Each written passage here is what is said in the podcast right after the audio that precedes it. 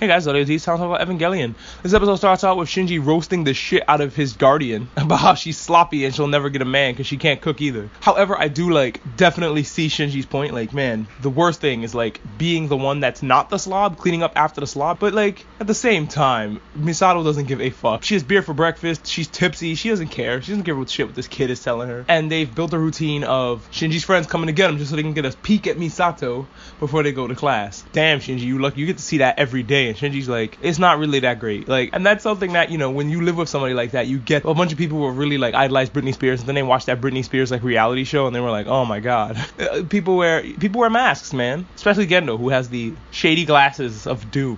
Whenever you see Gendo's glasses reflecting light, which is always, that means he's hiding something. His glasses are full of secrets. Shinji mentions that the uh, entry plug smells like blood, and I was like, is that so? Remember that. That's important later. There's a lot of little little hints and tidbits and clues in this that they just say off the cuff, and if you're watching this show for the fourth time, like I am, you you pick up on it and go, yeah. It's not even oh my god, I didn't notice that before. It's like I noticed that before, and yeah. They also said disposing of dead angels is expensive. Yeah, it looks like it would be. For this one, when you see the um, D8 angel from far away, the way they're deconstructing it, it looks like they're taking apart piece by piece. So um, Shinji also learns more about impacts. Yay! He learns about the I think third impact in Antarctica, and when um, Ritsuko, oh, jeez, it's gonna bother me forever. When the doctor is talking about the impact, Misato's face, like, pay attention to Misato's face. She doesn't look too happy about talking about the fucking impact. Also, we get to see Misato in her military outfit, which looks fucking slick as fuck. She doesn't wear it very long because she has to take it off to put on like Samus's armor to go and defuse a nuke. But that's later. For now, we see her in her badass military uniform, and it's pretty cool and they go to pretty much the this demonstration of jet alone. It's like, look, this one doesn't need pilots. You're not gonna put kids in danger and psychologically fucking torment them. And there, I was like, okay, you got me there. Um, and but they're also saying that like it's nuclear powered. Also, um, this is not really much of a change. It's just me being a big baby, but they call it, they just call it JA in the in the Netflix dub, and that just that makes me frown. I'm like, stop being a fucking coward and call it Jet alone. Misato has played Metal Gear Solid. She knows that a walking nuke is a bad fucking look. They don't care. This is just like a company's attempt at mass producing Ava so that the control of their defense is not left in the hands of just this one organization who is bleeding so much money apparently that there are tons of countries that are starving because most of the money allocated to probably feeding them is going to NERV, which is which is probably going to Angel repair, I mean Eva repair and Angel deconstruction, uh, deconstruction. But it's like at the same time, the thing is nobody knows what's gonna happen when the, if the angels get their way, where the angels come from, what the angels are about. NERV is actually doing that research and keeping their and keeping Japan safe from angels. Balance of resources is really complicated, and it's understandable that that is the case. Uh, if you've ever seen Shin Godzilla, this episode is a dead ringer for the whole film. It's directed by uh, Hideaki Anno also, so definitely if you haven't seen it, watch this episode and then watch Shin Godzilla. The guy in this company just leaks the fact that oh yeah, the only Ava can get past the AT field, but don't worry, we're gonna figure that shit out and they haven't figured it out yet. But the fact, the, the whole thing about AT Field, all that shit was information that's classified that's just leaking, and they're like, who's the leak? Who's t- t- giving away all this information? Well, it's not Otacon kid that's friends with Shinji. However, Shinji is just telling them, telling his whole class classified information. And in the next episode that I'm gonna talk about, they let him onto the a fucking military vessel, onto a, onto a um, destroyer with a camera, and let him record everything the, a leak is not totally impossible. You guys are real fucking sloppy with what information gets out. Jet alone goes goes haywire. Also, Jet, Jet alone is powered by voice command. So they're like, okay, walk forward. There's a guy on YouTube called Doug Doug who does like voice command Mario and voice command like Grand Theft Auto and stuff it's incredibly difficult. To he he did just like um the slides in Super Mario 64, and I think it took him like something like five hours to get the voice commands to actually make Mario do the thing he wanted it to do. And yeah, I know this is our technology, and NERV has better technology, and could probably not NERV. This random Japanese company has the technology allowed to probably make voice commands better, but it didn't seem to work here. I'm like, look, we're not ready for that shit. The voice, can, of course, it goes fucking haywire. The reactor starts overheating because stop putting nukes on legs. It starts just kind of running away. Where? I don't know. It has no real destination. But its walk cycle is hysterical. It's one of my favorite things in this episode. That's my, my actual favorite thing. Because the walk cycle is my second favorite thing. My first favorite thing about this episode is Misato's badass line when it walks, when it steps through the building that they're in and keeps going. And then remember when I said before, a couple episodes ago, that Misato is a badass. She should not be like you shouldn't just look down on her because she's a bit of a bubbly airhead. The line she threw out in this episode was like the most fuck yeah, you're a badass, do what you want, take what you want moment, like in this whole fucking show. When um, they were like, oh, in order to stop Jet alone, it, they need an act of God, and she said acts of men are better than acts of God. And then she just kind of fucking and goes full steam ahead into her plan to physically herself put on Samus's armor, get into a nuke and defuse it from the inside. Holy shit, she's a badass. Then on the Netflix dub, they outright fucking neutered my girl Misato's badass line. Are you joking me? In the Netflix dub, they say it would be a miracle to stop Jet alone. And then she says, I'd rather do something about it than stand around waiting. And yes, Misato still has this brave, bold, not panicking in the face of imminent doom and on her in the Netflix dub, but God, they neutered this so bad. And like, as a person who only watches dubs, I'm sure there's some like tiny details Japanese subs of other anime that are like that I'm that I'm missing also like I know in uh, My Hero Academia for instance I know that like Bakugo is a fucking potty mouth and that All Might speaks broken English but the broken English All Might thing is something you can't translate you know this is directly something that makes her character this is something that directly like neuters her character. Like that was one of the coolest shit. That was the coolest thing I've ever heard. I was I was fucking cheering. I was losing my mind. If you guys are fans of gargoyles like me, I was hoping that the password would be alone because it's Jet alone. The password is alone is a reference to gargoyles. But if you're gonna change something in the fucking dub to make me hate this a little less, you could have made the password alone in the new dub. But whatever, the password is hope. She goes in there to defuse it. The password doesn't work. She enters the password a couple times. It doesn't work. Also, Shinji, she needed Shinji to help put her on that thing. It, there's a really cool shot of Shinji like on, flying with this. And it looks like he has these big fucking wings. It's just a plane, but it looks like huge wings. And he just gently places Misato on the back of Jet Alone. And also his whole thing is to stop it from walking forward because it is going.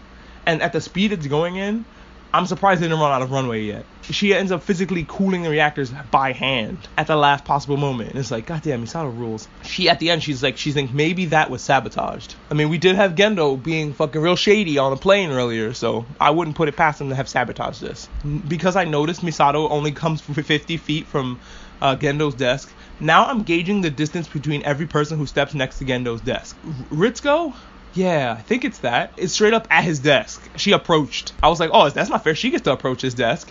And my husband makes a, a, a joke that I can't even tell you guys yet. I'll tell you when. Uh, I'll tell you later when the time is right. But then, you know, uh, at the end also they mentioned to Shinji that hey, you know, Misato's your family, and Shinji smiles about this, like I have family that cares about me. Yeah, earlier in the day she referred to him as her job, but it wasn't her job to take him in. That was her choice. He was just gonna live on his own, like the same way that Rei is. So the next episode introduces us to Asuka, who's like, even though she's a tsundere, she's also a badass in her own right, and I, and uh, tsundere aside, I, I, really dig this character. She takes a little bit to get used to because at first it's she's a lot. Her like abrasive personality is not she's not just that way for no reason, and I, I love that about her. Like a lot of characters who are a there are just that way because they have to tick a box. Where Asuka has backstory and reasoning for doing what she's doing and why she is the way she is. Love that shit. So um in the next episode, Misato takes the lads on a field trip to a little rinky-dink boat. It's a fuck battleship she takes them to, pretty much to pick up Asuka and her Ava. Why not take Shinji and his friends along? This is a military base, Misato, and it's probably not the best place to bring the guy, the kid with the camera. Maybe tell him to leave that shit at home or turn it off. So Otacon kid is going bananas. He's recording like helicopters and parts of the ship, and he's losing his fucking mind about all this military stuff. The other kid doesn't really seem to care. He just is happy to be on a air quotes date with Misato. I mean, my favorite thing is also that Misato completely ignores him and his advances. Like she does not care about any of this. The admiral that's on the ship hates the children, doesn't want them all over his fucking ship, and it, and also seems to like hate NERV. Like you guys don't, you guys all you do is play with toys. All right, cool. When there's an angel, you handle it by yourself. Let's see what happens. The whole episode, I was like, no, no, no. The Admiral's talking big shit. And it was like, oh, is the Ava really valuable? Who fucking wants this thing? The Angels. That's why you're here. Wake up, pay attention. Actually, the Angels were after something else, and it was something that Kaji, who we meet later, was sneaking along for the ride. And it was a little fetus inside of a briefcase that was Adam, the first human. And it's like, excuse me, run that by me again? I guess this is the fetus of Adam. Kaji stole him and is secretly delivering him to Gendo for his for his secret project. When you first see uh, Gendo looking at the briefcase when he gets it at the end of the episode, his eyes are his glasses are completely like doing the whole you can't see my eyes thing. Asuka, when this voice actress in the first dub, when when she speaks one word of German or whatever, it sounds a little awkward. But there's a there's a scene where she her and Shinji get into her uh, Eva and she starts speaking this amazing, beautiful, fluent German. I mean, it's beautiful to me. I don't speak German. It sounds nice to me. I'm sure a German speaker would be like, "Oh, this sounds like shit." But like in the dub, it becomes a different voice actress. It sounds like it's a completely different. And I'm like, who is this? If I was the robot and I was only voice command controlled, I would not recognize this voice and activate for this. But also, considering that she speaks such good English, which is supposed to actually be Japanese, that means Asuka's fucking Japanese is on motherfucking point. Because my husband was like, why doesn't she have an accent? And when she speaks Japanese, it she doesn't have an accent, and she speaks it so well that I think that that she's just that good at Japanese is what they're trying to get across. Um, this is not a Momiji situation from Fruits Basket where Momiji, who's also German, has a thick accent and says things and speaks like an amateur speaker of Japanese. It's kind of like if you see a drawing in an anime and it looks and if it looks exactly like the anime style, that's photorealism. It's like that. Netflix dub of her talking that fluent uh, German was like, what is this? But we don't even get there yet. We didn't even meet Asuka yet. So let's let's back up a little bit. Kaji shows up with Asuka, and Kaji and Misato seem to know each other. He mentioned he asked Shinji straight up like in the original dub, um, Kaji asked, "Is she still wild in bed?" to to Shinji, and Shinji's like, "The fuck," and Misato goes blood red, and it's like, "What the fuck is your problem, Kaji?" So from those context clues, you know that they had an intimate relationship, her and Kaji, and they aren't anymore, and that's probably why she, every time he's on screen with her, she gets annoyed at his presence. Also, like I think he grabs her boob when they're really tight in that elevator. So you you go, okay, they had a previous intimate relationship. It probably didn't end the best, but it sounds like he's still pining. But she does nothing to do with it. From the just from those those context clues. Oh, the Netflix uh, the Netflix dub completely takes that line and like shits on it because he asked, does she still make a fool of herself when she's sleeping? That can mean anything. If you're in the next room, right, and you're Shinji and you sleep in the next room from Misato, and you hear her like fall out of bed in the middle of the night, you'd have an answer to that question. That wouldn't be such an odd thing to hear. She wakes up with weird bruises and it's like, oh yeah, I fucking fell out of bed again, or oh my neck's killing me because I slept on it wrong. All things that Shinji could get, ascertain without physically sleeping with her, because you know the implication here is that, and everybody knows it, that Misato is a bit weird around young boys. At least everybody keeps insinuating that. She, even her, it's weird. I can see her getting super mad about that because see, an actual angel shows up in the middle of when Shinji's being shown the Eva unit too, and she's like, yours is a prototype. Zero's a prototype. This shit is built with 100% badass German engineering. Look at this fucking shit. Dope. Let's let me show you what's under the hood.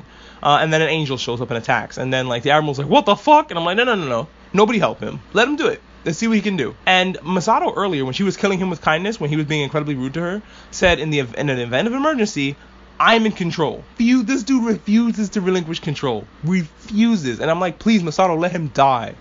But you can't do that because he is the guy that's in charge of the fleet. So they go angel fishing. And the angel is a weird, like, stingray shark situation. Asuka gets changed into her plug suit, gives Shinji her spare, which gives him uh, a space for boobies that he doesn't have. So it's pretty fun when he comes out of it and his friends get to point and laugh at him a little bit for looking fantastic in uh, Asuka's plug suit. And then, um, but then, like, the angel is really. The, the fucking Ava looks so cool in, like, uh, in the tarp that it was wrapped in. Again, it looks like it just came out of Trigun and it's just standing on a fucking sandy bluff, just waiting to pull out its six shooter, and it just looks like a cool. It's a cool visual. All right, I like visual of the angel with the tarp over it. And then also, how cool is this animation of this angel just running on top of boats? And then it gets eaten by an angel. It's attached to its like umbilical plug. So that umbilical plug is strong as balls because it stays attached this whole time. I distinctly remember, didn't Shinji like trip over his plug and then like start to lose power? Isn't that a thing that happened? When the plug needs to be super strong and secure, it is. You can chalk it up to this design of Ava being superior, even though it's only using the like less than stellar equipment because it's just being transported and hasn't been outfitted with the new shit yet. Otacon guy is recording this entire angel fight. And I'm like, you're letting him record Misato, take his camera away, please. I'm begging you, please. Kaji gets on a helicopter and ball and bails with his package and delivers it safe and sound. And also after it kills the angel, the uh, Ava Unit 2 does the superhero landing, and it's cool for two seconds until it immediately flops over on its face. Oh, uh, I forgot about Asuka's introduction. Forgot to mention that. Like as soon as she's introduced to the group, her she has an upskirt moment. Johnny Young Bosch there, Kaji I think his name is. No, I don't remember. Johnny Young Bosch uh, looks up at her upskirt and is immediately like, you know, the tsundere, like, oh, you're a pervert because you looked at my my panties accidentally. And he's like, you know what, fuck you, and whips out his little wee wee in front of God and everybody, and she slaps him. She slaps him twice, and it's like, yeah, no, he deserved that one. He deserved both slaps, really. He deserved to get slapped, but it's just a funny moment. And yeah, Asuka, when they're talking about how Shinji's the Shinji's the a pilot who's piloted the the Eva without any training, she's like stewing in her own shit. She's so jealous, and she has a lot to prove. Like it seems like she's a lot. She's she's insecure. and She has a lot to prove. She's boisterous and loud, and I love her personality. And I can't wait for more Asuka. She rules. But yeah, the episode ends, and the Fly Me to the Moon has been different for these two episodes. At least in the dub, we don't get Fly Me to the fucking moon in the Netflix one. But in the, in this one, it's like a it's a red filter over it, and I'm guessing because of Asuka, and it's more like a pop, like a sultry pop version of Fly Me to the Moon, which is like um why why is this happening? And I'm thinking maybe it's because of the introduction of Asuka, but like don't don't do that. Um, but thanks for listening.